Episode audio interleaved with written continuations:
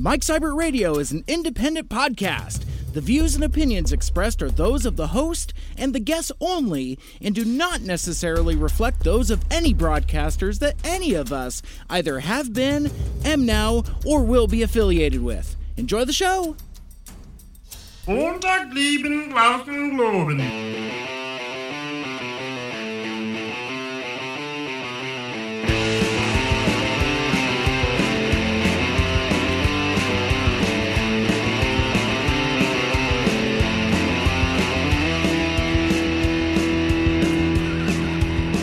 Welcome back to Mike Seibert Radio. I am your host. If you'd like to get a hold of me, I am at Mike Seibert Radio. Like us on Facebook, follow us on Twitter and Instagram, and write into the mailbag, Mike Seibert Radio at gmail.com. This is the podcast radio show where I talk about stuff and things that are on my mind every week.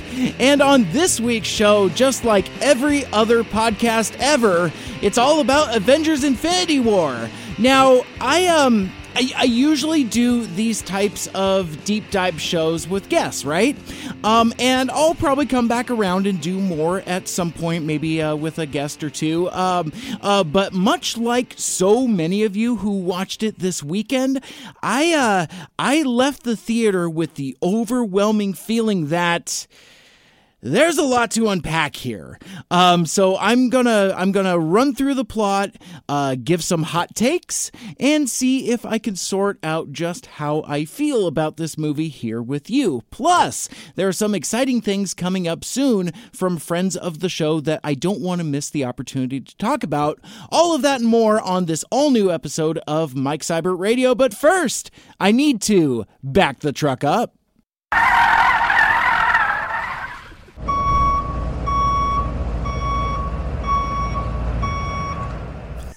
so uh, a couple weeks ago, I talked about how Lucky caught a home run baseball at a Mariners game uh, on her father's birthday. Well, um, as, as, it turns out, I don't know how to read a calendar.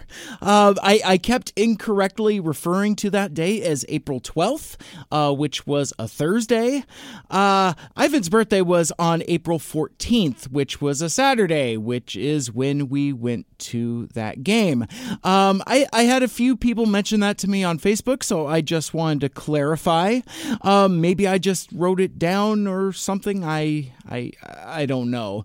Um, also, though, um, interesting postscript to that story. It uh, it looks like Lucky just might be able to get that autograph after all. Um, so as as I mentioned uh, previously, uh, uh Mariners rookie Daniel Vogelbach uh, uh, crushed a 433 foot home run into the suite level, bounced it off of the "Hit It Here" cafe sign um, into Lucky's waiting hands on her dad's birthday, and it, and it was great and it was fun.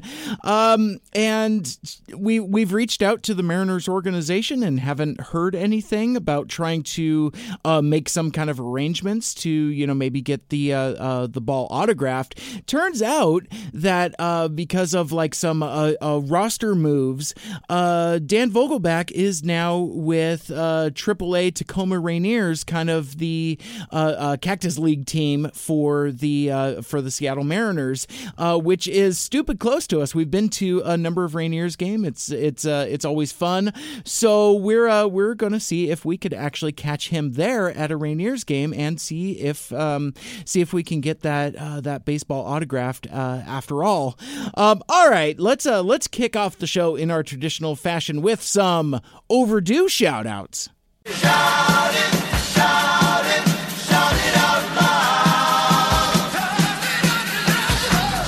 I want to thank everybody that made it out to the Black Bear Diner last Tuesday uh, for the benefit event for Federal Way Coalition Against Trafficking. It was a great turnout, and I appreciate everybody that took the time to drop by. Um, I also want to thank guest co host Killing Spree for joining me last week to talk about Death Wish, Pacific Rim, Uprising, and of course, Rampage! All from the KGRG studios. That was a whole lot of fun. Uh, one of our rowdier episodes. Uh, we didn't necessarily agree uh, on uh, everything, especially on the on Death Wish. But um, and and I again want to shout out KGRG for hosting us, um, and also to thank station management for not calling the authorities when I thought it would be a good idea to use the women's restroom at the radio station and it was awkward for everyone. Uh, those drops are all killing spree, by the way. He keeps sending them to me on Twitter, um, so I've got an obligation to use them here, right? Um, anyhow, check out kgrg.com for what's new with today's rock, as well as kgrg1.com for your classic alternative, and greenriver.edu to register for classes at Green River College to be a part of it all and to be on air making your own shows in two weeks. I also need to thank Aaron, Ryan, and Caleb, the Autopod Decepticast, for having me on their show. Episode 58 is available now on iTunes, Stitcher, Google Play, and TuneIn, and their web presence. I love web presence. Uh, AutopodDecepticast.com. It's your minute by minute breakdown of 1986's Transformers the movie, which we all know is uh, the only Transformers movie, right? Um, anyhow, we talked about minute 57 of the movie, which includes the death of Ultra Magnus, and more.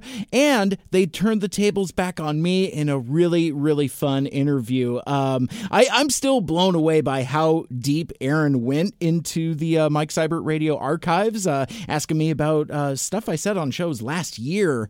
Um, I think in some cases. Um, in in fact, though, if um, uh, if you go back and listen to episode 150 of Mike Seibert Radio here, and then go and listen to episode episode 58 of the Autopod Decepticast. It uh, actually makes for a pretty cool uh, podcast crossover show, and I, uh, I, I, I, I take my hat off, and I especially want to compliment Ryan on his editing job. Um, he, uh, he found a way to make me sound less like a uh, rambling knucklehead, and uh, and made that episode sound really sharp. A really good editing job. Um, speaking of editing, before I get too much further, I wanted to share with you a short deleted slice of audio uh, from episode 150 that I was just talking about, my interview with the guys from the Autopod Decepticast in a new segment called Raised from the Cutting Room Floor. Rise from your grave. But which version of the movie are you watching for uh, for the podcast? I don't know actually. Okay. I the version that I so I own a couple of versions. I think okay. I own the 20th and the 30th anniversary that you just mentioned. Mm-hmm. I think maybe it's, but I think I had also, I also had a, oops, sorry everybody, like an old ripped copy from the internet that was just on my hard drive.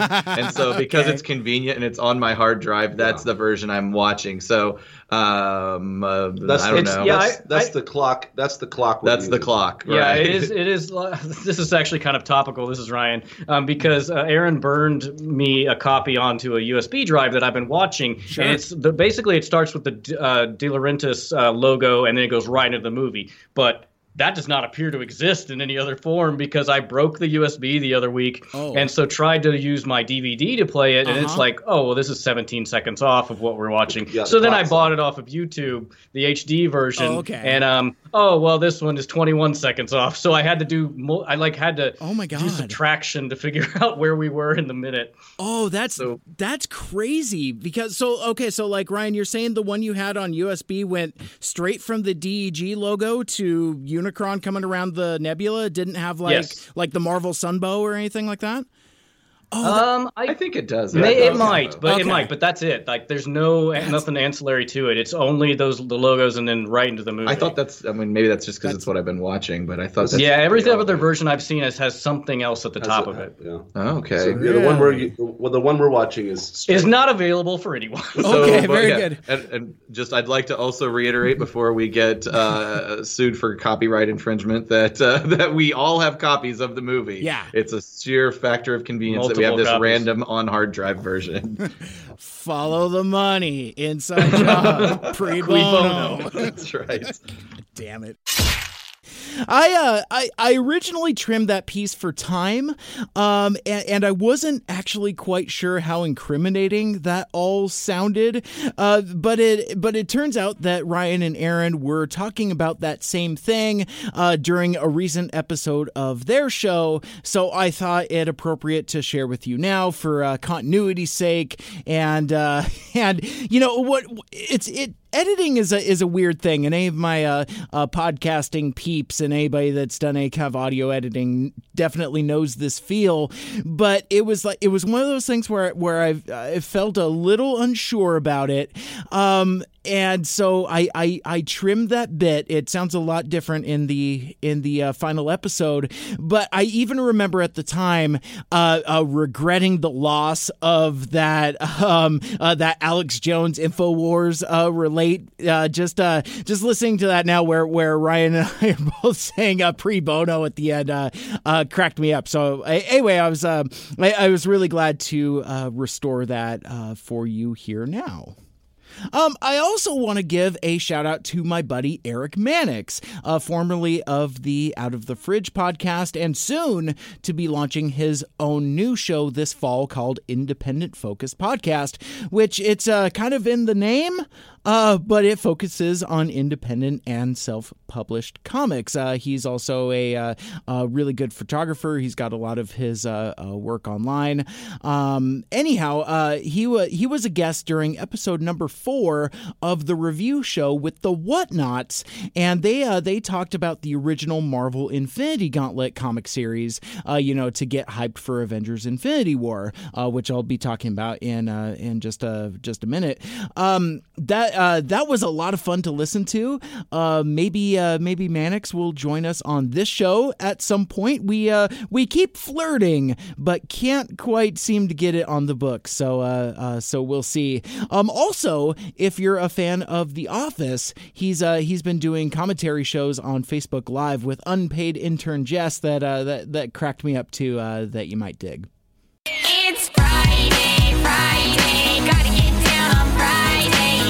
Got a bunch of Follow Friday and other shoutouts from Twitter this week, um, including the Countdown PC. Uh, Wayne is back from his uh, uh, hip surgery.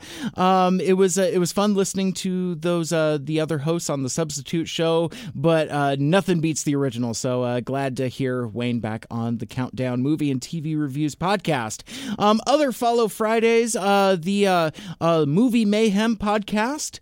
Invasion of the Remake, J360 Productions, Drinks with Larry, The Cutaways Podcast, the Geekdom Fancast, Earth 1919 podcast. I'll talk more about them later in the show. Uh, something uh, something really cool coming up with that podcast, and a, uh, a, special shout out that I'd like to give out, but I I don't think I can because I don't know if they've announced it on their show or not. So I don't want to squish toes. We're just just teasing here. Uh, forget you heard all of that. Um, Sharp the podcast, Nick and Vince's podcast, uh, the Podcast Factor, the Robin Slim Show, the Babe and the Bro uh, Sean at Surge Bomba, and Big Nerdy Questions, and uh, Mixed Media Fours. And uh, that was an on air shout out. And I, uh, I, I want to give bonus points for pronunciation there as well. Uh, uh, definitely shows they're paying attention.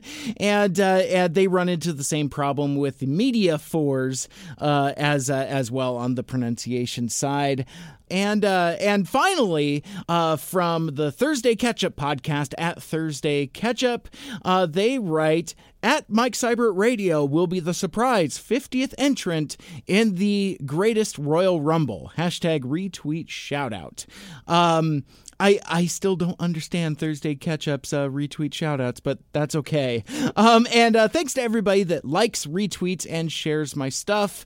Uh, you can get a hold of me on Twitter, Facebook, and Instagram, all at Mike Seibert Radio, or you can email me, Radio at gmail.com. And again, that spelling is S E I B E R T. I am not the Mars rover guy, but if you, uh, I think even if you type it in uh, whatever way, as long as you have like radio in there, it should come up on your uh, uh, Google searches.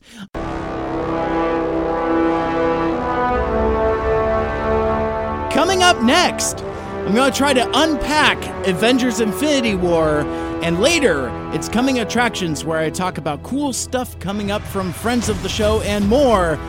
But for now, let's set the stage and talk about the movie that's on everybody's mind. You're listening to Mike Seibert Radio.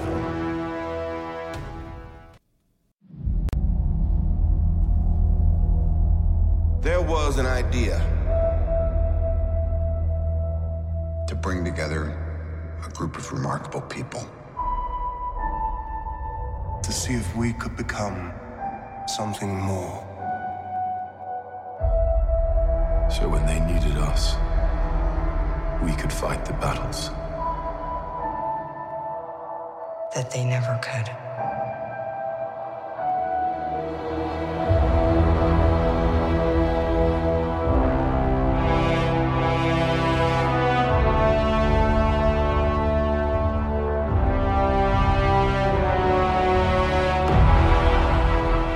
In time, you will know what it's like to lose. To feel so desperately that you're right, yet to fail all the same.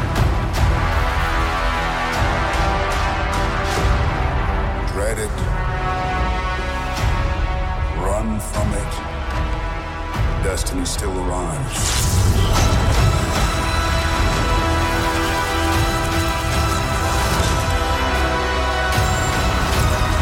Evacuate the city.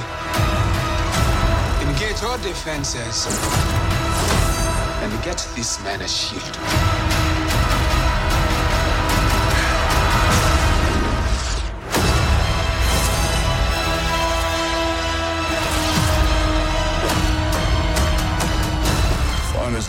One considers when balancing the universe.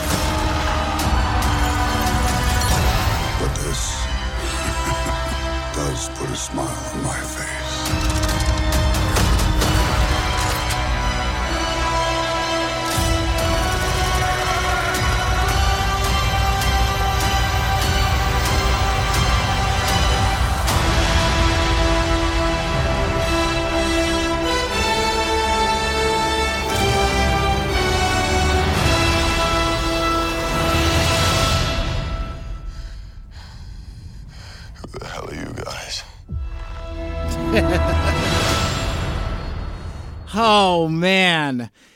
19 movies, 10 years, Destiny has arrived. Avengers Infinity War is in theaters. And um, a couple things that, that I wanted to talk about before I uh, uh, got too terribly far. As of this recording, it has grossed over $640 million worldwide, making it the second highest grossing film of 2018. Uh, I, I wonder what uh, that the first one is. Oh, yeah, that being Black Panther that just came out in February and I think is technically uh, still in its theatrical run because, like, uh, I, I, was looking for movies to watch this week um, and uh, and I saw that Black Panther is still in a few different theaters. But uh, I, I tell you, man, revisiting that first teaser trailer does get me pumped, and that uh, that Alan Silvestri score, that that Avengers theme. I know uh, when I've done shows with Killing Spree in the past, we've talked about uh, movie scores, and we kind of lamented that there aren't really any iconic uh, uh, movie themes anymore. It's more like the Hans Zimmer just, you know, just just overbearing horn blasts, and there really aren't any iconic themes. And one of the things that I had posited at the time, like with you know the March of the Raiders or the Batman theme, um, or uh, uh, John Williams Superman theme, that you know they're all marches, and I um I it wasn't until watching uh you know like the trailers and ultimately uh, seeing Avengers Infinity War that I really kind of had an appreciation for uh, uh this uh this Alan Silvestri theme.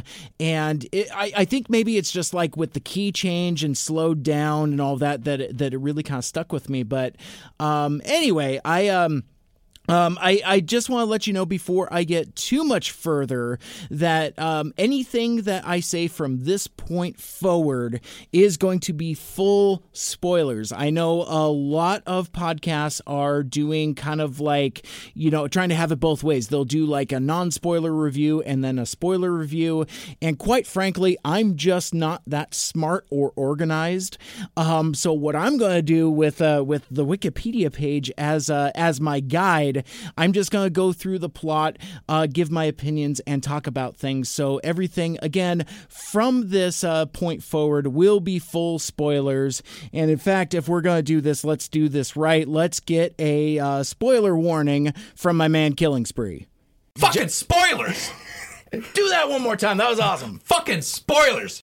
And, and again, no uh, no further warnings will be given. So, um, uh, so I, I was talking about the uh, box office earlier, and um, it's uh, in its opening weekend. You know, as as of this recording, it's grossed six hundred and forty one million dollars worldwide and two hundred and fifty eight million dollars in the United States and Canada. Uh, the sequel is set to be released on May third, twenty nineteen, and I think that's as good of a place I'd like to start as any because I th- I um.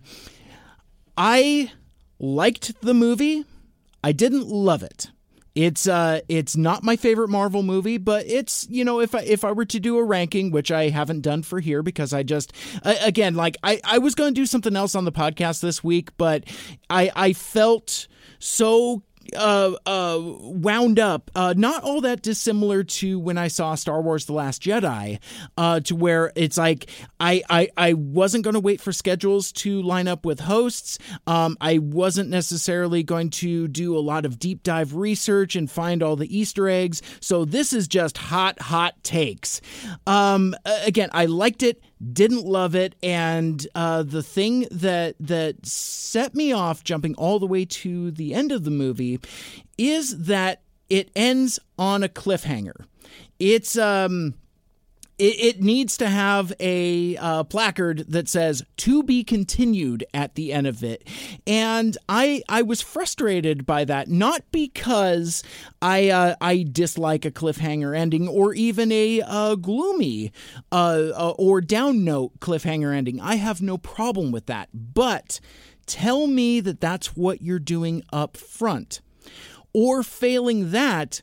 Don't lie to me about what these movies are going to be. Because remember once upon a time uh, a couple few years ago when they announced that the uh, uh, last two avengers movies were going to be uh, the infinity war remember this it was a uh, it was going to be avengers infinity war part one released in 2018, and then Avengers Infinity War Part 2, which would be released in 2019. And that was all fine and good, made sense. It's such an epic storyline, bringing together uh, a couple dozen characters from uh, 19 different movies into one uh, epic cinematic experience. Of course, you want to break it into two movies. It only makes sense. And it really kind of sets it up for knowing that there's going to be a uh, thrilling cliffhanger ending. So I was ready for that. Then they changed it. So it was it was announced that Infinity War was going to change and be told in one movie, and that's what it was said. It was like this is going to be a one one shot, one movie thing. We're going to tell the story in one movie, and that uh, what was once Infinity War Part 2 is now untitled Avengers 4, and that is going to be a completely separate movie that is going to kind of close the door on this, uh, uh, not phase, but kind of like this, uh, this uh, um, incarnation of the Marvel Cinematic Universe as we know it, because, you know, as we know, contracts are up, uh, people are getting older, um, want to focus on other projects it all makes sense because you know these people can't be these characters forever. We we can't expect that. Um, so yeah, so Avengers four was to bring some degree of uh, finality to that, but that's what I'm upset about. I, I feel like I was duped and lied to that this part one, part two thing is like, no, this is two separate movies. Well, no, it's not. It's not because the way Infinity War ends, it's it I, I, I was uh, I was joking at the time that uh, this movie needs to end with a uh, mid credit sequence or a post credit sequence besides the one that we got that, that I'll talk about when I get there, but one where where Doc Brown is in the old west and Marty has to come rescue him and stuff. You know, basically the the, the Back to the Future three setup, or failing that, uh, you know, kind of like the the uh, Matrix Revolution slash Reloaded type of thing, where the post credit scene for for Matrix Reloaded was more or less kind of a a, uh, a preview, a trailer for the uh, uh, for the third uh, and concluding um, uh, thing of the Matrix. And you know, even with uh, with Captain America: The First Avenger, when that came out, that that post credit scene, it basically walks right up to uh, the Avengers, you know, and even it's it's funny. It actually has like a preview where there's anyway. I, I'm I, am getting too far left of field already, um, but I don't I don't know. It just it just that that really just kind of bothered me that it is indeed two movies broken into two with a cliffhanger ending. Um, I do want to talk about my theater going experience though, because we, uh, uh, my wife and I, and a couple friends had the opportunity to see it Thursday night. Uh, we we hadn't initially planned on that. We hadn't planned ahead, but um, we uh, we got some tickets and we were uh, really excited for that. So it, it's interesting to see a movie. I I haven't in as long as I can remember, probably in like the uh, totality of the time that that my wife and I have been together, I don't think we've gone to like a uh, kind of like a a preview uh, premiere night showing. Like we've seen movies ahead of time, like we saw uh, Twelve Strong a couple weeks before it came out. Um, you know, uh, courtesy of the the radio station I work for.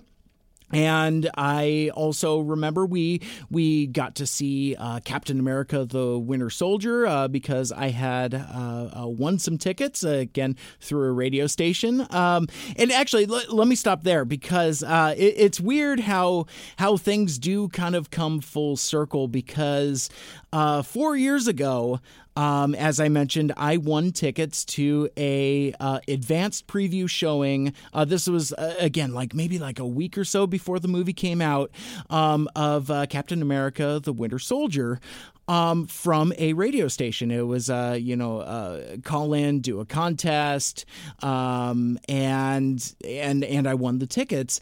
And but now, flash forward to four years later, I'm working at a commercial radio station, and the week Avengers: Infinity War came out, the station I was working at was giving away tickets to Infinity War, and it was it was just kind of like th- this weird um, uh, full circle experience where like I'm on the phone talking to a ticket winner. I'm you know I wasn't the host of the show obviously, but but I I played some Avengers theme music that I was talking about earlier, um, and I talked to the winner on the phone and processed them out in the in the system. So I just I just thought it was the, this uh, th- this cool kind of uh, uh, convergence uh, type of deal. But uh, but I digress. We we saw the movie on Thursday, and the first thing that made the hair on my arm stand up, uh, not unlike Spider Man's uh, coming up, but uh, was the Marvel Studios logo.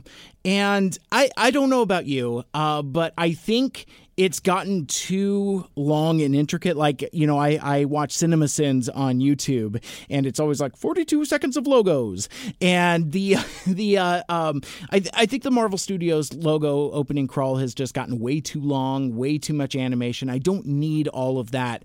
I, uh, I, I appreciated the subtlety, um, going all the way back to Iron Man, where it was, you know, the familiar, uh, flipping comic book pages, the, the, a, red screen, um, and then just Marvel. And then what they did to make Marvel Studios distinctive was it was this this uh, the block Marvel letters, and then Studios just dropped out from underneath it. And I remember seeing that when I saw Iron Man in 2008 that little touch just really I, I I I just thought it was it was really cool. Now I I'm a weirdo. I've I've got this thing where I uh, I appreciate and enjoy uh, uh, introductions and and opening credit scenes and things like that. I always have since I since I was a kid.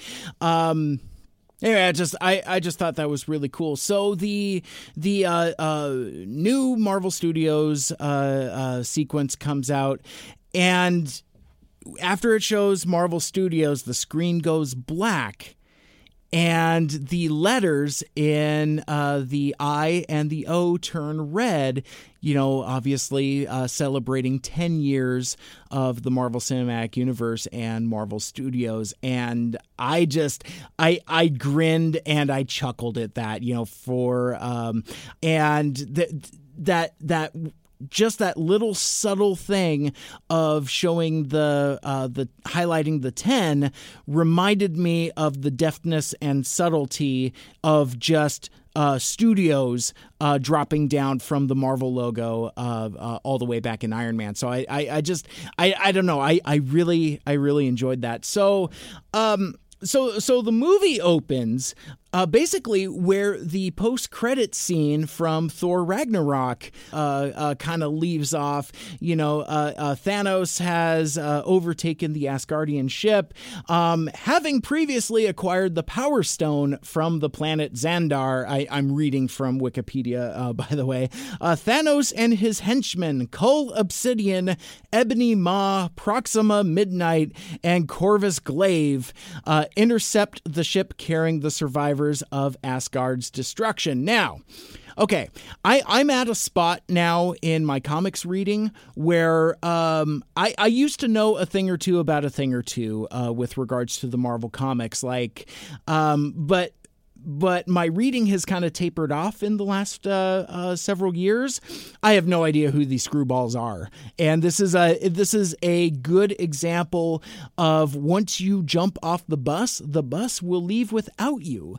So I, I'm finding that more and more. Like I found that watching Black Panther, and I found it uh, watching Avengers: Infinity War. That that yeah, the the comic storyline is adding these new spokes to the wheel that I have no idea about. These, uh, I, I guess these are Thanos's children or something like that. I, I, I don't know. Um, but but they're but they're kind of neat. Um, but I, uh, I. I, I have like no uh, awareness of uh, how these characters are portrayed in the comics, um, so I'm just kind of meeting them here for the first time along with uh, uh along with you. Um, it's kind of an interesting choice that it just kind of jumps into the action. I like that, but yet I I got like the weird feeling, especially as the sequence uh, continues, that like there's there's a whole nother 20 minute sequence that this movie kind of needs. It's like, I mean, it's really just kind of brushed off in dialogue. Like, you know, uh, Thanos already has the Infinity Gauntlet and he's already got one of the stones, which again, we, we know is the Power Stone that he got from Xandar. So does that mean the Nova Corps is gone? Does that mean, what, I mean, what does that mean? Is Glenn Close and, and uh, John C. Reilly are they, are, are they toast now? I, I don't know. Um, but but I, I think it's it, it's kind of again it's it, it's a double sided choice in that you know you want to start the movie right off with the action which it totally does but it it kind of I, I don't know it, it's kind of janky it's like well well, where's the where's the rest of the beginning of the movie? Um, but anyway, uh, Thor, Loki, Heimdall, and Hulk are powerless to prevent them from extracting the Space Stone from the Tesseract as uh, Thor is imprisoned and Thanos overpowers Hulk. Heimdall sends Hulk to Earth using the Bifrost before being killed. Um, and yeah, so that that's the first uh, death we see in the movie. Uh, R.I.P. Idris Elba, and I'm going to talk a lot more about uh, death and what it means in the Marvel universe. I mean, that's one of been the the biggest criticism, right? It's like you know nobody gets crossed off, everybody ends up being okay, and we've been promised you know that uh, that you know in, in Infinity War we're going to see some death and it's going to count. Um, and it, it's it's a weird move that you start with uh, with uh, Heimdall uh, with uh, with Idris Elba, but then then we start to get some stakes because uh, Thanos kills Loki and then departs with his henchmen and blows up the ship. So a couple things here. I thought that it was a cool move uh, crossing off Loki right off the bat because I mean that that's been the thing we've all been saying is that you know Loki Loki needs to die. It's you know um, he's he's had his time and it's time to go. Now I think we all thought it was going to be more of a heroic death, uh, but this is what we got, and I think what this is trying to do is establish stakes early, which is cool. Um, and it it was kind of brutal. You see, you see his eyes bugging out, and you hear his neck get crunched and all that stuff. Um, um, so that that's what it's there for. It's like you know, you take like arguably one of the most beloved characters in all of these movies and cross them off uh, immediately uh, to establish some stakes. Um, and, and, then, of course, uh, Thanos blows up the ship. Uh, um, I don't know if we're led to believe that all of the Asgardians are dead at this point because in Thor Ragnarok, obviously, they escaped the destruction of Asgard. And basically, the, the refugees on this ship. Uh, are kind of like the last refugees of Asgard as they as they head uh, their way towards Earth, and um, so many questions here. It's like, can I mean, we see that Thor survives in space, but um, but does anybody else? Um, it, it's kind of tough to tell. Uh, kind of like the power set on the Asgardians. It's like they, I mean, they can obviously be killed, as we've we've seen in a handful of other movies already. Um, Thor can live in space, but um, I don't know. Is uh, is Valkyrie okay? Uh, because she was on that ship along with everybody else, and you don't see her again. So it, that's that's kind of like a weird um, uh, loose thread. Um, uh, from there, the Hulk crash lands in New York City, uh, crashing through the uh, window of the Sanctum Sanctorum, uh, uh, shrinking back into puny Bruce Banner. He warns Doctor Strange and Wong that Thanos plans to kill half of life in the universe. Um, in response, Doctor Strange goes and recruits Tony Stark. Um, so you, you get a uh, cameo from Gwyneth Paltrow as Pepper Potts, which is which is totally fine.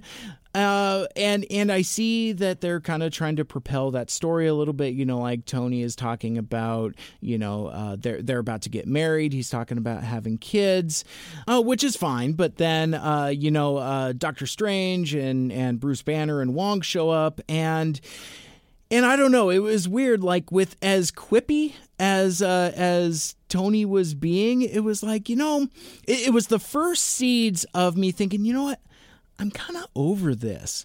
I, am kind of over the the will they won't they dynamic between uh, uh, Tony and Pepper, um, and I don't know. They they so one of the things that that uh, Tony Stark Iron Man has is apparently he's he's regrafted something to his chest um, to to make the Iron Man come out and um, I, I'm I'm jumping ahead a little bit, but I, I think one of my biggest gripes with this movie is well, quite frankly, uh, the portrayal of Iron Man. I think I think, uh, as charming and as funny as Robert Downey Jr. is, I think he's been doing it maybe one or two movies too long, and I think it's time to let it go.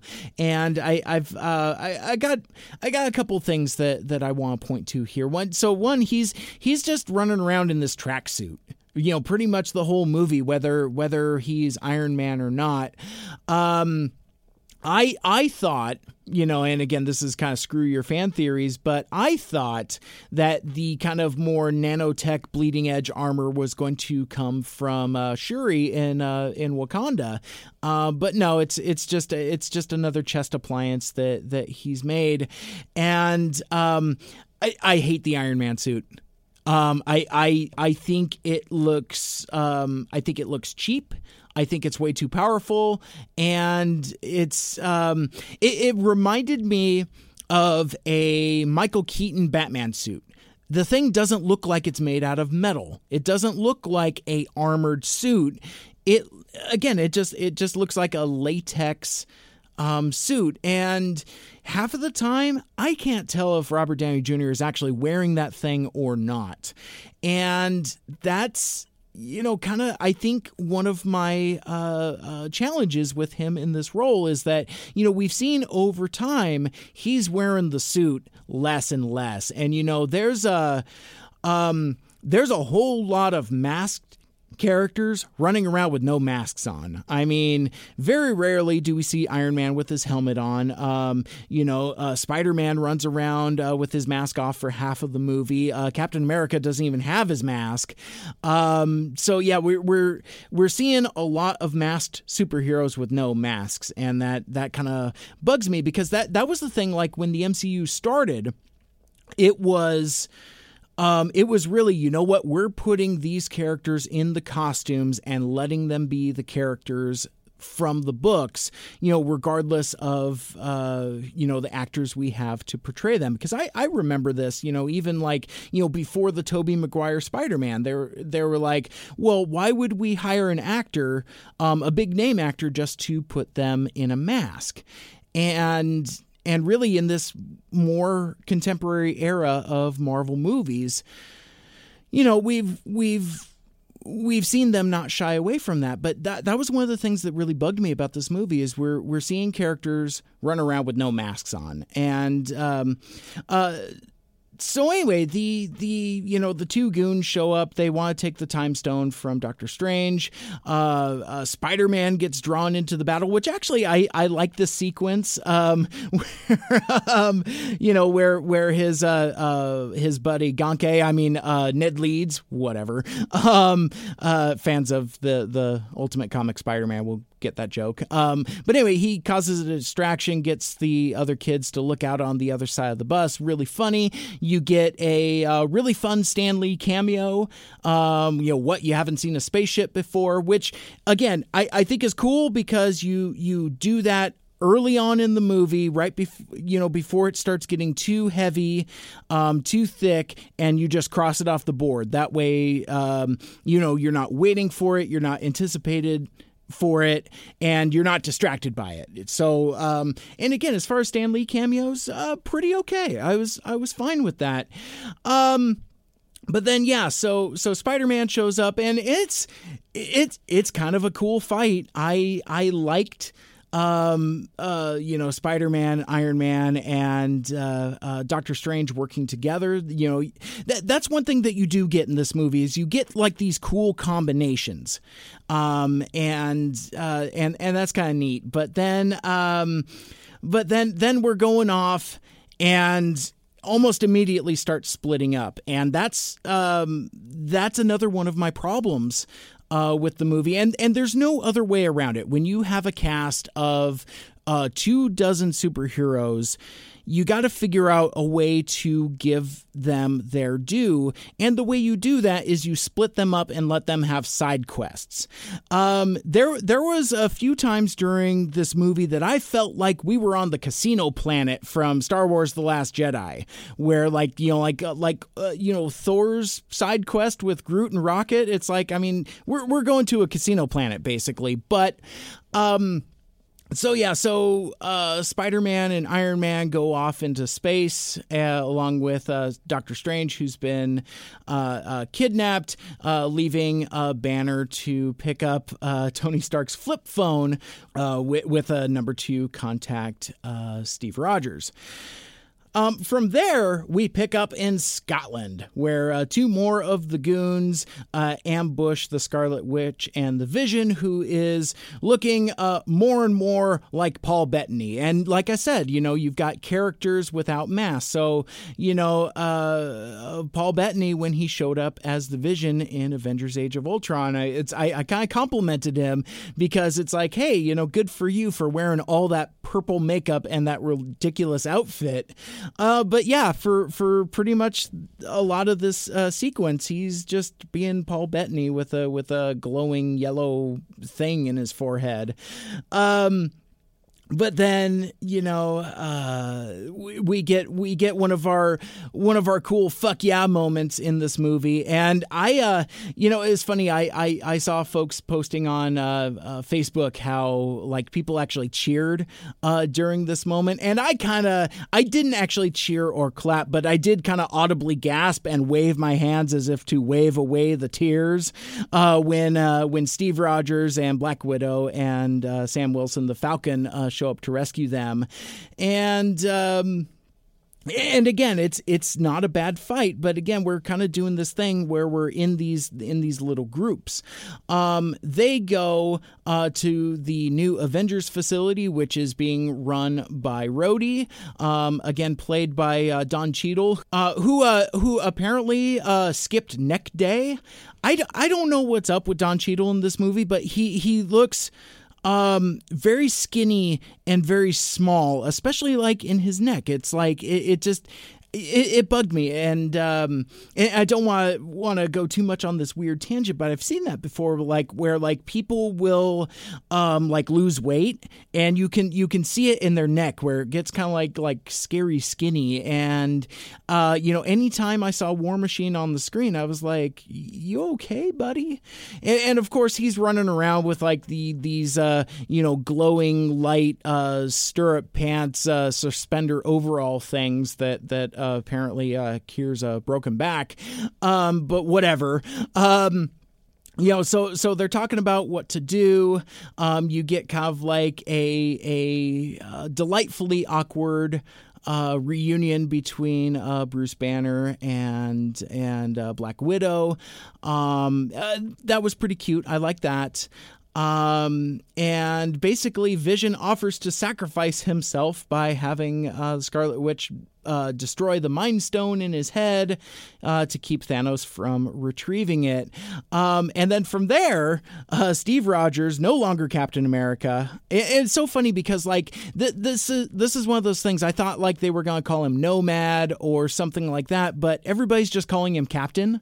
So I don't I don't I, I don't know if he's just the captain uh, shout out to the uh, uh, the old comics there, and and actually, while, while I'm talking about uh, Rogers for a sec, I uh, um, w- one of one of the Easter eggy things that I that I really liked is uh, okay. So obviously, he has the same costume as he did at the end of Captain America: Civil War, except that he's stripped off all of the Avengers indica and the giant star on on his chest and all that. But if you look closely around, like his chest and shoulders, it's ripped in spots um, uh, presumably from two years of uh, being on the run and having other adventures that that we haven't heard or seen about. But um, but no, it, underneath you can kind of see uh, scales, uh, which is uh, definitely a nod to his um, original costume from the comics, where basically the the chest part, chest and shoulders, is um, basically chainmail, and it was always kind of uh, drawn as you know just a, a scallop scale. So I, I, I, thought I thought that was a really neat um, uh, nod there. Um, and and since I'm since I'm talking about this uh, this particular side group, I don't understand why Black Widow is blonde. There's uh there's I mean other than maybe Scarlett Johansson just uh, didn't want to wear a red wig again or dye her hair red again. Um and and to me I think and and I may be cynical here. I think this falls into the characters not wearing masks type of thing. I mean, it sounds dumb. It's a hair color, but but I think that's that's as much of a statement as it is Robert Downey Jr. running around in a tracksuit for most of the movie. Um, so I, I don't know. It, it bugged me. I would have liked some kind of explanation, and I don't understand why it's there. It's it, it's distracting. It would have been fine if it served the story you know uh, maybe she's trying to be undercover or whatever but i don't know. It's it's and uh, and and you know not not to be not to be a, a sleazebag perv but she's uh you can tell that that her uh, uh costume is a more um uh, how should we say relaxed you know, as opposed to the more uh, form-fitting uh, suit that that's been uh, portrayed in other movies. Again, I got I, I don't necessarily have a problem with that, but it it just it looks odd in contrast to uh, her portrayal in the other in the other movies. And uh, and why does she have an electro staff? Uh, you know, who knows? Uh, again, a lot of stuff not explained here, um, but it but it's a big giant movie, and I guess we gotta uh, uh, keep moving. Um, so they uh, so they go to Wakanda. So we pick up with the Guardians of the Galaxy as they respond to a distress call from the Asgardian ship and rescue Thor. Now, at this point, I got to thinking how convoluted this all is. I mean, like I said, I I did dig how the Russos are able to for the most part, incorporate all of these disparate characters together, you know, across from 18 other movies. Uh, but I, I don't know about you, but there there were a whole lot of people at our screening that hadn't seen all of the other movies, and in some cases, none of the other movies. Which I th- that's a whole another another thing to try to unpack. Um, how how you come into something you know 18 movies deep and and expect to not be hopelessly hopelessly lost. But um, uh, but I do think that one of the strengths in this uh, in the screenplay is how it introduces the characters quickly, and you immediately know what their deal is. Like uh, like for example, when the Guardians roll in uh, in their spaceship, bebop into the Rubber Band Man by the Spinners, and and it um it, it actually cracks me up that uh, that scene where Thor splats against the uh, uh the windshield of the Guardian ship. Uh, that got spoiled for me like a year ago ago. Um, if I remember correctly, there was like some uh, preview footage shown at some like Disney convention or or some such like that, and I uh, I, I remember uh, uh, misremembering it in like it was uh, what was said at the time. It's like the the Infinity War footage spoils Thor Ragnarok. And then I kind of forgot about it and saw Thor Ragnarok. And I remember the description of this uh, scene where Thor, uh, uh, uh you know, crashes into the Guardians, and that's how they kind of connect and all that. So I, um, I started doing this weird Mandela effect thing where I'm like misremembering stuff and misplacing things, where I kind of mistook it for something that would be a part of the post-credit scene for Thor Ragnarok and it just and obviously that doesn't happen because it's just Thanos' ship shows up. Um, but anyway, that that still cracked me up. It was like one of those things where it was spoiled for me like a year ago, and I kind of sort of forgot about. Uh, uh, cool, uh, cool scene though. it's pretty funny. Um, but again, that raises the question: Are any of the other Asgardians that are floating around there like, oh, I don't know, Valkyrie? Um, are are these people just kind of floating in space, or what? Uh, uh what's what's going on there? Are they just all super dead? Um, anyway, uh, Thor surmises Thanos seeks the Reality Stone, uh, which is in the possession of the Collector at Knowhere. and this uh, this sequence, I think, is um, this is the best acting Chris Hemsworth has done uh, with the character of Thor uh, to date.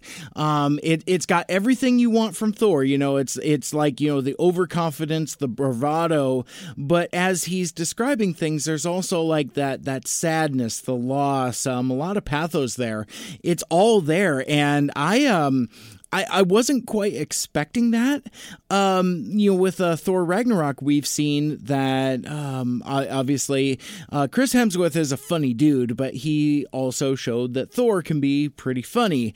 And with this, I, I don't want to say he undoes all of his work in uh, Thor Ragnarok, but it, it's one of those things where we're back to taking Thor very seriously, and it's uh, uh, it, it was a it was a really good, effective scene. I thought. Um, Rocket and Groot accompany Thor to retrieve a weapon capable of killing Thanos. There, they and Peter Dinklage create Stormbreaker, and uh, an enchanted battle axe uh, that belongs to Beta Ray Bill in the comics and was spoiled for me by the toys. Um, again, e- including uh, the uh, uh, the Groot style um, uh, axe handle there. Um, and, and, again, we're we're just at the casino planet at this point. but I thought it was rad that Peter Dinklage is portrayed as a dwarf except that he's a giant dwarf. And I, I, like that we're doing like some almost like Lord of the Rings ish type of trick uh, photography and some forced perspective and and things like that. But but since uh, but since I'm still talking about Thor here, that that that reminds me of uh, something that that I've decided I have now I am now super annoyed with with regards to uh, Thor, and it's um, you know his eye patch and you know having his eye uh, cut out and all that other stuff. Um, let me go back a little bit. In uh in the previews and commercials for Thor Ragnarok, there are uh, scenes later in the movie during the climax where after Thor has had his eye cut out that are portrayed where he has both eyes. Like, you know, you could see lightning flashing in both of his eyes and things like that. So, you know, there there was obviously some kind of footage manipulation or, or computer generated uh, uh, stitch witchery or or or whatever. Uh, which I mean, whatever. But then you get to Infinity War here, where there's a there is a scene in the trailers where Thor is like you know kind of like uh, uh, holding the iris for the star open and he's getting all cooked and stuff. In that, as he's straining, he has the eye patch in the trailers and commercials, but yet at that point. Um, he already has been given that new eye by Rocket. So Disney is basically they they they like computer generate a uh, eye where there should be an eye patch, and then they computer generate an eye patch where there should be an eye. You know what? All this tells me is that the entire plot point of Thor losing an eye to begin with is kind of dumb and sort of useless because now Thor is back to having both eyes and and really I think this is one of those weird examples of Disney doing something on the production side just because they can. And it's it, it, it's weird when when a production company has all of the monies ever. They're just like oh whatever. We'll just we'll just you know film it with his eye patch and then change it later. Who uh who cares? Meanwhile Peter Quill, Gamora, Drax, and Mantis find Thanos at Knowhere with the Reality Stone already in his possession. Uh, Thanos kidnaps Gamora, his adoptive daughter, who reveals the location of the Soul Stone to save her captive adoptive sister Nebula from torture. Um, and I thought that scene was was pretty wicked, where they showed uh, uh, Nebula basically kind of like drawn out into pieces. Like I, I didn't see the movie in 3D, but I would imagine that that sequence and then like the thing where uh, Doctor Strange is getting tortured with like the the glass shards thing. Th- there's a, there's a handful of things that you can tell it was made either for 3D in mind or at least uh, being enhanced by 3D. But either way, that that was that was brutal um, the the way uh, Nebula's torture was portrayed, and it really kind of uh, goes back to a lot of uh, her character motivation from uh, the first Guardians of the Galaxy movie. We we understand why why she's so pissed off now because we heard her talk about it before, but now we actually uh, had the opportunity to see that torture firsthand. Um, Thanos and Gamora travel to Vormir, a planet where they find the Red Skull. Uh, recast, obviously, and a uh, character not seen since the first Captain America movie. Um, I'd say that that's probably one of the most eagerly awaited returns um, uh, for any character in any of these Marvel movies. Um, because yeah, it, it's been on record for years that Hugo Weaving, who portrayed the Red Skull in Captain America, didn't want to come back to the role. So it was like, well, shoot, you just you just recast somebody. Oh no, no, no, we we wouldn't recast that. And and turns out that's all they needed to do. I, I don't know the name of the actor. Uh, the the voice was similar, but not quite but but it's close enough to the point where it's it's the red skull. Um and that i i am surprised that that wasn't spoiled for me and i was legitimately genuinely surprised. I thought that that was really cool and a really cool time uh, for that character to um uh, uh, show up and uh, and to return, uh, being the keeper of the Soul Stone. Um, and he informs Thanos that the stone can only be retrieved by sacrificing someone he loves. Um, then Thanos reluctantly throws Gamora to her death, granting him the Soul Stone, and we see um, a little bit of that that flashback there. Um, and you know, one thing I, I, guess I haven't mentioned about the Infinity Stones at this point, I I don't remember in any of the other movies where we're actually referring to the stones by what they are. So like like for example in Guardians of the Galaxy, uh, we know it's it, it's a purple stone and the Guardians hold it at the end of the movie as they uh, um, as they defeat Ronan, but I don't believe it's referred to as the uh, as the Power Stone. I don't think that um, that the blue stone inside the cosmic cube, the uh, the tesseract, is referred to as the space stone until we get to this movie, and then suddenly everybody seems to know the names of all these things. It's like, oh, well, you know, uh, the, the collector has the reality stone. Um, and, and so, so I thought that was kind of like a little incongruous. Um, incidentally, now I, I had mentioned earlier that I didn't really do a whole lot of, uh, research into this. Like I, I haven't listened to any podcast they're talking about this. So I just kind of wanted my reactions to be as, kind of unfiltered and hot takey as possible. But one thing I I uh, stumbled across is a, and I I'm, I'm skipping ahead a little bit of uh, talking about the credits, but I remember watching the credits and there was something with a reference to Arrested Development. It's like, oh, Arrested Development is a you know copyright of 20th Century Fox. And I was like, wait, what? What the hell? And I saw some some clickbait article, and they're everywhere now. And and you know what? Even though Thanos uh, uh, demands your silence.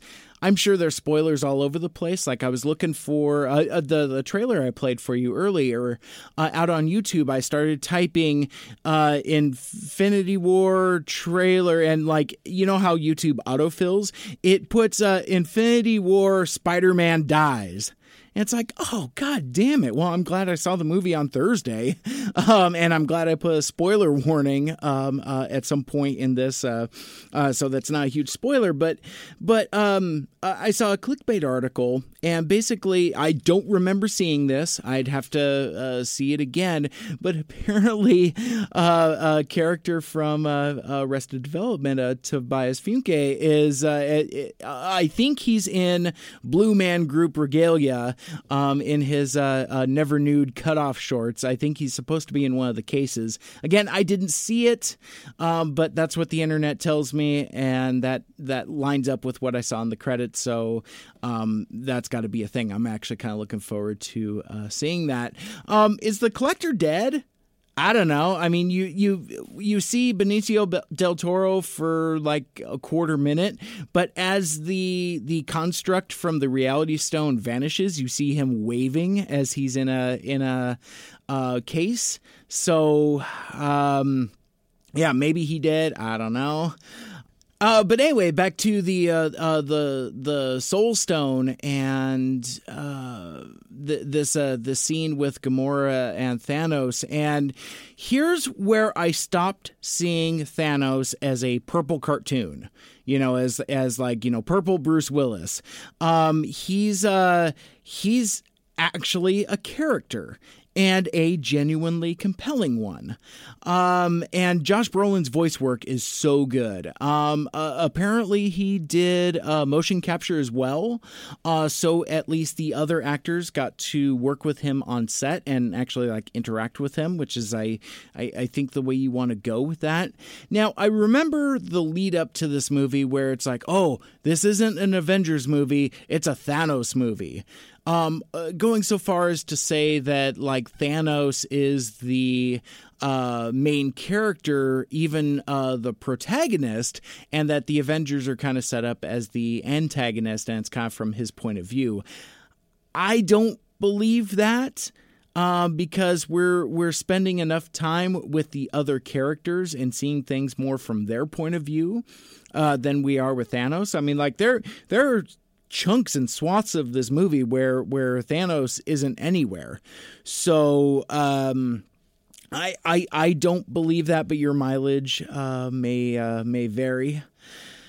Uh, Nebula escapes captivity and requests the remaining Guardians to meet her on Titan, uh, Thanos' destroyed homeworld. Iron Man and Spider Man kill Maw by ejecting him from his ship and rescue Doctor Strange.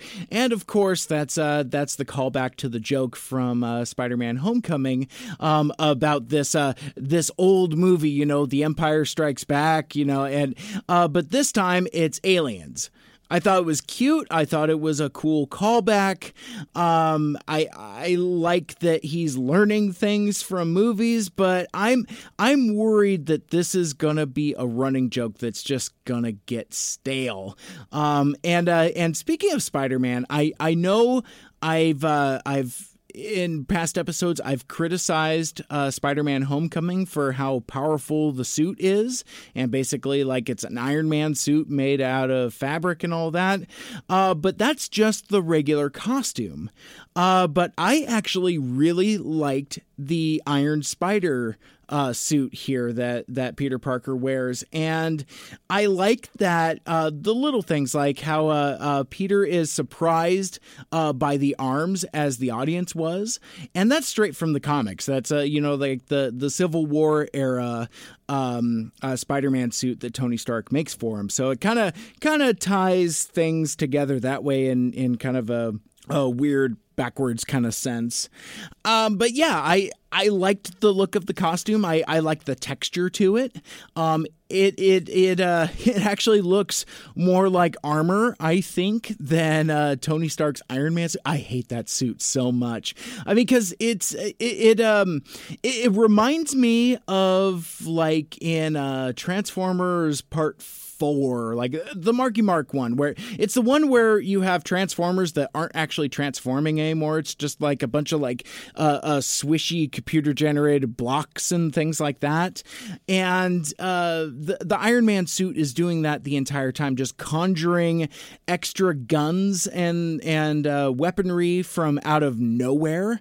Um, and and where I mean, it's explained away that it's nanotech but I don't understand how later in the movie, when like whole parts of the armor are getting blasted away and torn away by Thanos, that it just kind of like regenerates itself. That that doesn't make sense to me, and even if it did, I don't like it uh, because again, it's uh, I, I I hate to to dwell on this, but it's it, it's making a plot reason for Robert Downey Jr. to run around in a tracksuit rather than in uh, chunks of practical armor like he did in the first couple movies. I, I Anyhow, uh, landing at Titan, uh, they meet Quill, Drax, and Mantis. Doctor Strange uses the Time Stone to view millions of possible futures and states that there is only one in which Thanos loses. Uh, the group forms a plan to confront Thanos and to remove the Infinity Gauntlet. Thanos arrives, justifying his plans to Doctor Strange as necessary to ensure the survival of the universe threatened by over population. The group subdues him until Nebula deduces that Thanos has indeed killed Gamora. Enraged, Peter Quill retaliates, breaking the group's hold on Thanos, who overpowers them.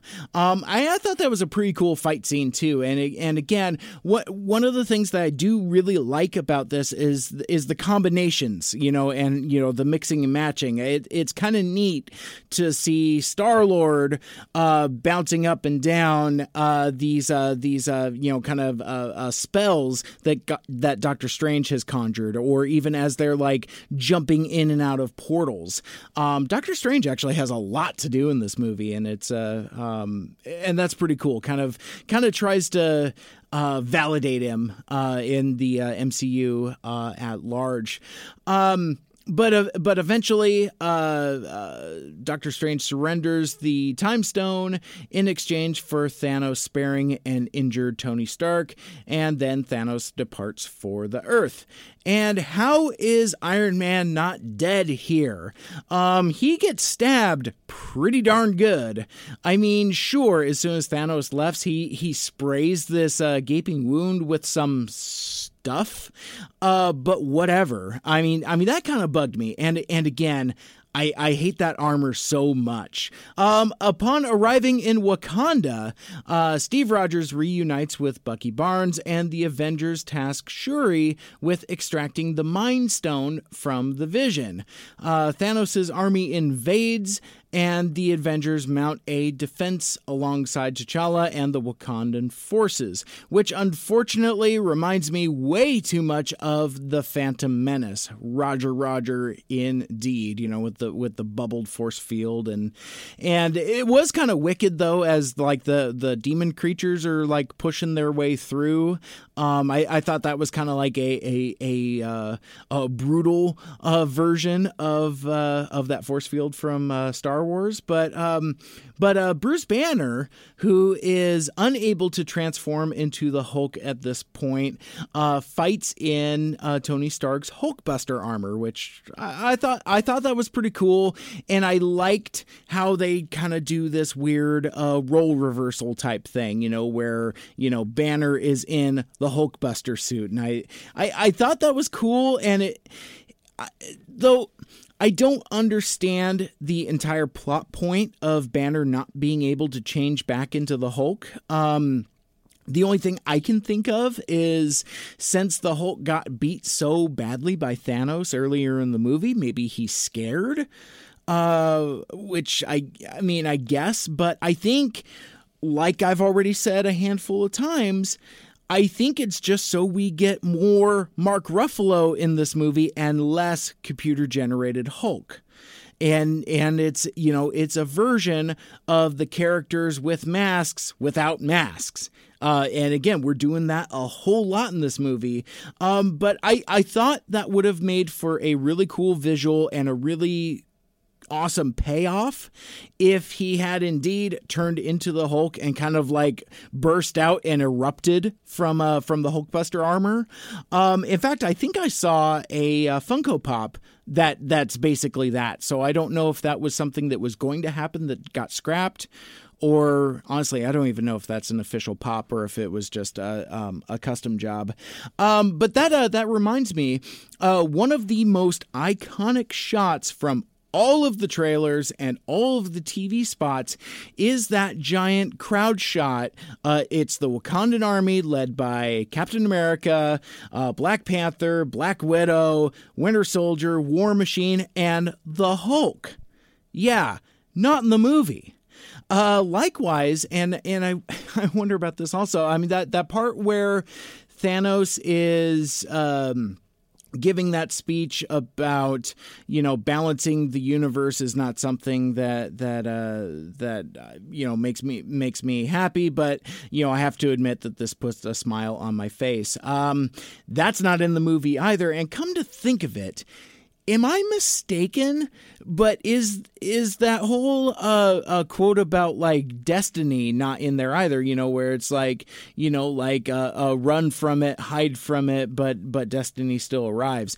I don't remember when he said that in the final movie. Um, um, and and it's so weird because it it reminds me so much of uh, Rogue One in that like you know there was like so much in the trailers that didn't make it into the movie. And i and i understand that this happens often with these kind of big budget productions but it's i don't know it, it gets to a point where it's misleading. And you know uh, coming back to that that crowd shot in an early version of that, I want to say like in the first teaser trailer, Captain America doesn't have the uh, Wakandan shields. He's just got his, you know, rolled up sleeves, uh, uh, tough guy outfit. Then in a later version of the trailer, he's got the Wakandan shields on on his arms. So what that tells me is that at one point that that scene was shot uh, rendered and had completed visual effects, and somebody went through and added more to it. Oh, we have these Captain America shield things now. Let's add that in. Um, which which I think was also spoiled by a toy. Um, you know, me personally, I, I, I I'm a weirdo about this.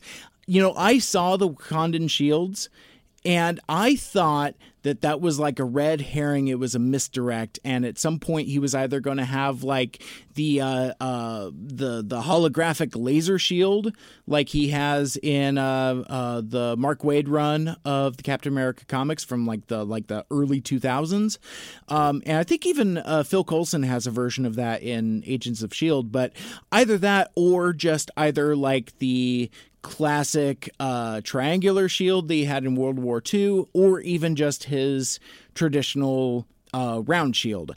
Either way, I, I thought that the Wakanda shields were a misdirect for for some reason that uh, that I can't explain. Um, Thor, Rocket, and Groot arrive in Wakanda and rally the defenders. Uh, Midnight, Obsidian, and Glaive are killed and their army is routed. Thanos arrives, forcing Scarlet Witch to destroy the Mind Stone and the Vision with it. Um, but Thanos undoes her actions with the Time Stone and retrieves the Mind Stone from Vision, destroying him.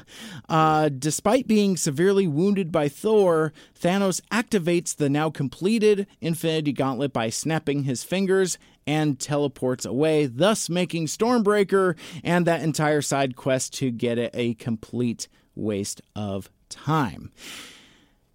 Now, um, this being Mike Seibert Radio, I can't help but make some kind of reference to Transformers the movie during a uh, given podcast. So here's here's your uh, here's your uh, requisite one for this week. Um, when Thanos rips the the Mind Stone out of Vision, he turns gray.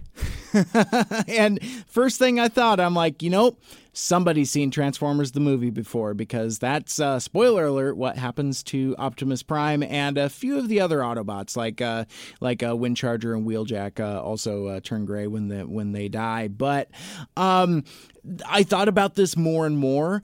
Um, and those aren't the only parallels to Transformers the movie with Avengers Infinity War. One, you have a gray, dead robot. Um, you spend an extensive amount of time on a junk planet. Um, and uh, going all the way back to the beginning of the movie, you start crossing off characters very, very early to establish stakes, uh, all of which uh, Transformers the movie does. So, um, Avengers Infinity War, yeah, stacks up to Transformers the movie. I I approve. Uh, Thanos' plan succeeds with half of all life across the universe uh, disintegrating, including Bucky Barnes, Drax, Groot, Mantis, uh, Scarlet Witch, uh, Spider Man, Peter Quill, Doctor Strange, T'Challa, and uh, Sam Wilson, the Falcon. And again, for as much as I rag on Robert Downey Jr. for kind of sleepwalking and phoning it in for most of this movie, that scene with Peter and Tony is heart wrenching. Uh, Tom Holland, I mean, kudos to him. I didn't realize he could could bring this, but he uh, he just sells it so thoroughly. Um, you know, we, you know, and it starts off instantly, and it's like, Mr. Stark, Mr. Stark, I, I just feel so good, and and you already know what's going to happen. Um, but I mean, you know, at the point when he's almost crying, saying he doesn't want to go, that uh, that one kind of got me a little bit. Um, and and that shot of Tony uh, from the trailer where he's all messed up, but now we know that that's Peter Parker's ashes uh, caking his hands and face. That's potent stuff. Um, so now uh, uh, Tony Stark and Nebula uh, remain on Titan by themselves, marooned, uh, while uh, Banner, M'Baku, Okoye, uh, Rhodes, Rocket, Steve Rogers, uh, Black Widow, and Thor are left on the Wakandan battlefield. Um, and then uh, the movie ends with a, a healing Thanos as he relaxes on another planet in peace and satisfaction. Fade to black. Uh, the title comes up in a subdued font, and we roll credits over a more somber version of the theme music. And the theater I was in just sat in stunned silence. Um, and and it was a good few minutes before I even started talking to the folks around me. And of course, you know, a lot of people were leaving also. Now, normally I would uh, judge these folks and pick on them because uh, that that's my thing. Anytime I see people leaving, um, even before like the house lights come up, my response is, "Do you even marvel?"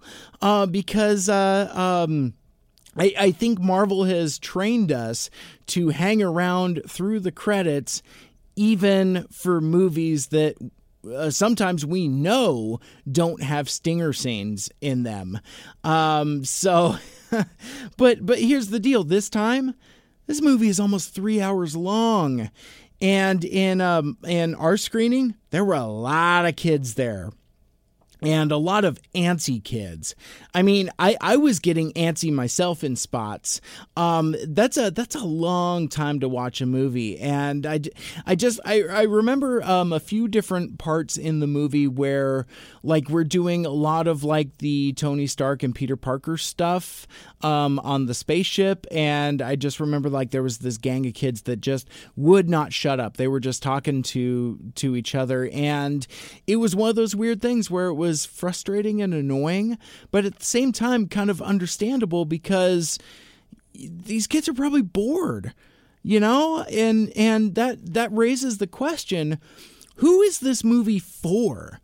Um, and to expand that, who are these movies for? Um, I I don't with with Infinity War in particular, I don't know if this is even a great movie to bring kids to. It's it's intense in a lot of spots, and it, it cracked me up. Like when we were. Um, when we were giving away tickets on uh, on the uh, radio show I worked for, uh, the host pops off and say, "Well, you know, it's Marvel, and the the the good guys win, right?" And it was I don't think anybody knew I'd seen the movie already, but it's like, um, dude. Uh, that if you're expecting to go to this movie and have like a raucous adventure where like the good guys win at the end and evil is punished you uh you might want to look uh elsewhere. And and it is such a down ending. It, it really is. I mean you know half the universe has been destroyed our heroes have failed and and evil triumphs.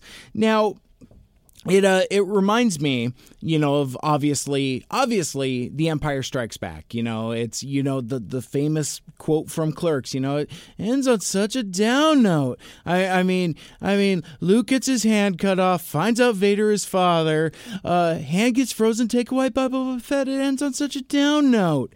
And um and and that's that is the case but think about what happens after all of that during The Empire Strikes Back. Uh, Luke gets a new robot hand. Um, he's reunited with uh, uh, Leia and the droids. Lando and Chewie are shown uh, getting into the Millennium Falcon, getting ready to go find Han Solo. Um, and it ends kind of like on a note of hope. I mean, like the, uh, I mean, the rebels are down. They've been kicked in the teeth. They've had their asses kicked for this entire movie. But when that music swells and you see our heroes looking out in the stars, you know, okay, cool. Things kind of suck now, but they're gonna be okay. Um, it's still kind of a, a satisfying cliffhanger ending, but it's not just Thanos staring at like a, a sunrise. and then we just fade to black because you I mean you're not going to ramp up the music at that point cuz you know it, it, doesn't make sense. Um so I don't know. Like like I said, I mean I I I didn't necessarily care for the way that it ended just for that specific reason. Um it's like I I don't again, I, I still feel kind of bamboozled that like um, I I believed people when they said that Infinity War was going to be one movie. Now the thing is with with Avengers four. We don't know what the title is. That hasn't been revealed because apparently the title is a spoiler. So I, I, I don't know what happens next. I mean, um, Ant Man and the Wasp is next. That's coming out in uh, July, I think. I don't know how that's going to go now that literally half the universe has been wiped out. And. Uh, I don't I, I don't know. Um so we uh um so we get a post credit scene where you know Samuel L. Jackson returns as Nick Fury. Um, he uh, transmits a distress signal that he and Maria Hill, among others, uh, start to disintegrate, and it um well, I, I don't want to say it cracked me up. That that's kind of like my default. There was there was a there was a kid a couple rows behind me, probably teenager, but like uh, as the post credit scene is playing out and like there's all these car wrecks and carnage, uh, Maria Hill looks into a crashed SUV and see that there's nobody inside because that person got disintegrated because they were part of the half of the universe that was destroyed. Um, anyway, he uh, uh, even as Maria Hill started to fade away herself, he kept saying, "Not Nick too, not Nick too," and and it was, I mean, it it was genuine dread from this kid. It was like. And, and I kind of understand where he's coming from, from from somewhat of a perspective, in that you know in his mind, they've already taken away so many other characters. Leave Nick Fury alone. Don't take Nick Fury also. And you know, I, I kind of sympathize with that, but but of course he does go. Um, and you know he he drops his pager. The device uh, displays a star insignia on a red and blue background, which of course we now know is the symbol of Captain Marvel, and that is that. Um, again, I liked it. I didn't love it though. Um, it's bold, you know, le- leaving the ending like that, but I think it's ultimately hollow. Um, and and I think maybe just too far the other direction. It's it's it's dour. Um, and whereas the first Avengers movie, I could watch that all the time, even though you know the the plot is ultimately very straightforward and maybe kind of dumb, uh, but it's still very watchable. Uh, Avengers Age of Ultron, that is a convoluted mess. I've seen that movie once and maybe I'll watch it again. I don't know. But this, I. I I I think maybe I want to watch it one more time but I'm not rushing out. I mean, this is the kind of movie that I should be like, "Oh my god, this is the culmination of 10 years worth of storytelling. I this is the movie. I need to see this over and over." And I just I don't feel that way. Just I mean, possibly just because of the way the third act plays out. Now, after part 4 comes out next year, maybe I'll feel totally differently. Like I I remember uh, years and years ago on uh, uh, 24 on the TV show Jack Bauer, at, at, the end of the first season, in the season finale, um, his uh, his wife Teri is murdered. And I remember being super pissed at that. I'm like, screw this show. I'm not watching this ever again.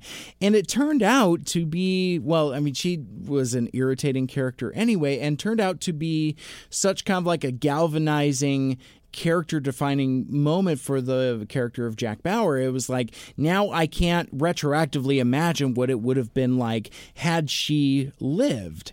Um, uh, as opposed to the way things went. So I, I do appreciate that that maybe with some extra perspective as time goes by. Again, that's why I wanted to record this now because uh, the the takes are hot. Um, but yeah, I I don't know. I, I I can't help but think that very few, if any, of these deaths are going to stick. I mean, I know this is the one where they said, you know what, we mean business this time. This is, you know, we're we're going to start crossing people off, you know, mostly because contracts are coming due. Um, I I mean, I I get that there were some great acting moments, uh, like I was just talking about, but it's difficult to take the scale seriously when we're crossing off characters that already have confirmed sequels on the board. As soon as you see Spider Man and Black Panther evaporate, you know none of these are going to stick. And it's not like you can just pick and choose. It's pretty much all or nothing, right? I mean, you know, uh, you know, half of the universe is is uh, um, obliterated. So you know it's it's like an on and off switch, or at least the way I'm looking at it. Um, but I guess you can establish some kind of stakes going forward uh, by leaving uh, the earlier deaths intact. You know, prior to Thanos snapping his fingers uh, with the Infinity Gauntlet. Um, so that means Heimdall, Loki, Gamora, and Vision. And you know what? That's that's that's a good mix. You know, if you say that you you know crossed off a couple characters from a from uh, a few different corners of the universe, I can get behind that. Um, especially Gamora. Um, uh, I mean that that character is great, and I think that that dynamic would completely change things going into Guardians Volume Three. Um, but you know what? Who am I kidding? This is Marvel Town. Um, I, I'm sure there will be some kind of time travel and everything will be pretty much okay. Um, and still, even now, and I felt this as soon as poor Idris Elba, you know, uh, uh, Heimdall, uh, got killed first in in in the movie. It's like, okay, well, we're not really doing anything significant. I I still think I needed to see either I, I needed to see one of the big three, uh, either Thor, Iron Man, or Captain America. Um, you could have done it with Tony Stark when he got stabbed with that with that thing um, out on the on the junk planet. Uh, you could have done Thor a, a couple few different times, uh, but the one that I really think would have I think completely changed my opinion on this in terms of like what true stakes are and it was telegraphed in the trailer. It's and it's actually one of my favorite shots in the movie. It's when on Wakanda, when Thanos shows up, he's got the Infinity Gauntlet, and Captain America grabs like his uh, grabs the fingers, like the index and pinky fingers, and holds it against it, and and uh, kudos to the the the computer generated wizardry there because the look on Thanos's face, it's like it's like a combination of contempt and respect. It's like wait, what? You know, where he's, uh, you know, Steve Rogers is actually kind of able to repel his hand, and he's, you know, uh, you know, uh, screaming valiantly and stuff. That would have been a great time for Thanos to, you know, activate one of the stones and Captain America just gets vaporized right there. Um, it would have been heart wrenching. It would have been uh, tragic, and it would have been memorable, and it would have established some goddamn stakes. Because you know what? I mean, I, I talked a lot about Captain America's look and all of that, but he has almost nothing to do here. He uh he he's there to look cool and give orders. And that's kind of a shame because like um, you know, Captain America got his third movie shanghaied by the rest of the Avengers and Iron Man. I mean, I mean, Captain America: Civil War is not a Captain America movie. It's an Avengers movie.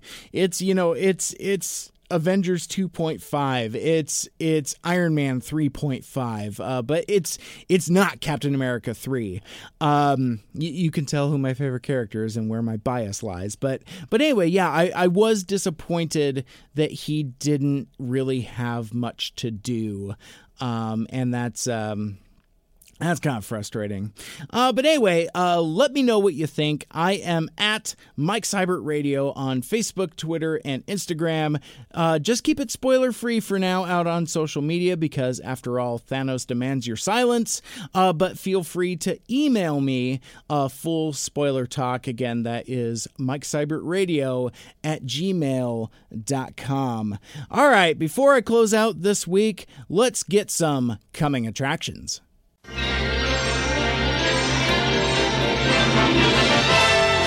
Here are some exciting coming attractions. First, I want to let you know that I will be at the Swiss in Tacoma this Friday, May 4th.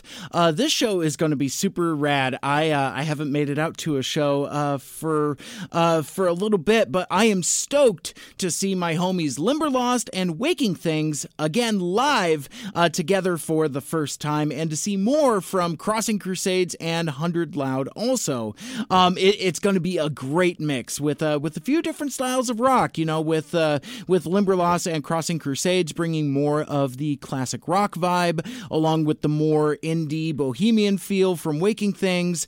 Uh, but uh, a lot of their stuff, you know, gets uh, pretty heavy too, uh, which is definitely what 100 Loud brings. Uh, I'm really looking forward to it. I will be at this show if you want to show up and say hey while you're there. Uh, don't miss Crossing Crusades, Limberlost, Waking Things, and 100 Loud Friday at the Swiss restaurant in Pub, just a few blocks away from the Tacoma Convention Center, home of the Jet City Comic Show, which I have talked about before. Uh, tickets are eight bucks at the door, and uh, now that I'm on Facebook, I, I, get to see cool stuff that I, I uh, um, have missed out on in the past. So I've uh, I found a sick preview video that uh, Casey Berg from Hundred Loud uh, put up on Facebook, and I'd like to share that with you here now. Kind of give you a flavor of what you got to look forward to. Me under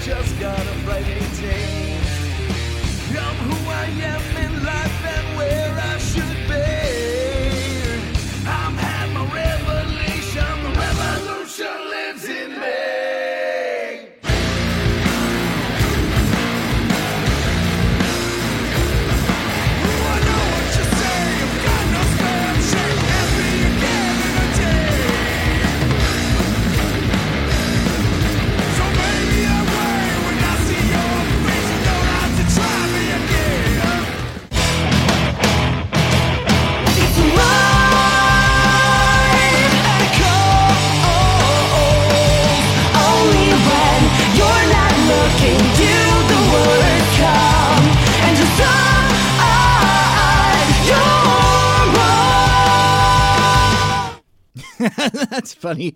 Um, I, I also want to tell you about some exciting guests I've got coming up in the next few episodes. It's another epic podcast crossover event where I'm going to sit down with the Earth 919 podcast. Uh, still, uh, still ironing out some details, but we'll probably do some uh, cross promotion, maybe talk a little Modern Family, uh, music, comics, uh, whatever. That's going to be a lot of fun. And I am going to make the long awaited visit to the studios of Crash Bang Boom Productions to talk about local super producer Dave Smith. I'm told by my good buddy Mike Burt from Limberlost that he's got some really fun stories to share with us, so I am really looking forward to that. Plus, my man Killing Spree has something special he's working on for Jurassic World Fallen Kingdom, as well as the 25th anniversary of the original Jurassic Park. Um, uh, depending upon how schedules go, we may have to sneak into the KGRG studio studios again and maybe talk about Avengers Infinity War and maybe some other stuff uh, between now and then. But um, I just wanted to sneak in a little, uh, a little uh, sneak preview there. All that and more in the coming weeks on Mike Seibert Radio. And keeping it local, a quick reminder that registration is still open for the Break the Chains 5K happening Saturday, May 19th at the Commons Mall in Federal Way. Uh, walk or run with us to raise awareness about human trafficking in our community. Handmade signs, strollers, and leashed pets are welcome. Start your own team or join my team to wine or not to wine. We drink. I don't know. um, all proceeds benefit Federal Way Coalition Against Trafficking in partnership with Seattle Against Slavery. Um, I also want to mention that next week on my Break the Chains podcast, you know, my uh, uh, side project where I interview folks in the community fighting to prevent and end human trafficking, uh, sharing their stories and goals, um, I, am going to talk to a good friend of mine that is a uh, survivor of the sex trade and child sex abuse. And uh, and he's a warrior, man. Uh, he is uh, by by his own admission, he is a man at war, and his war is against all who facilitate and traffic children for sex. It's um, it, it's going to be a powerful show, and I'm uh, I, I'm eager to help him share his story. And that will do it for this week's show. Thank you for listening. If you'd like to listen to my past episodes, including my college radio shows on KGRG, subscribe on SoundCloud, Google Play Music, the Stitcher Radio app, and on Apple Podcasts.